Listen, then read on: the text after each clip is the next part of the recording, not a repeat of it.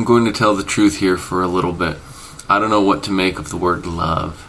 It's a very abstract word.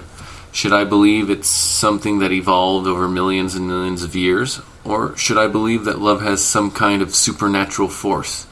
Is the definition of love just a strong feeling towards another person that makes them among the most important people in your life?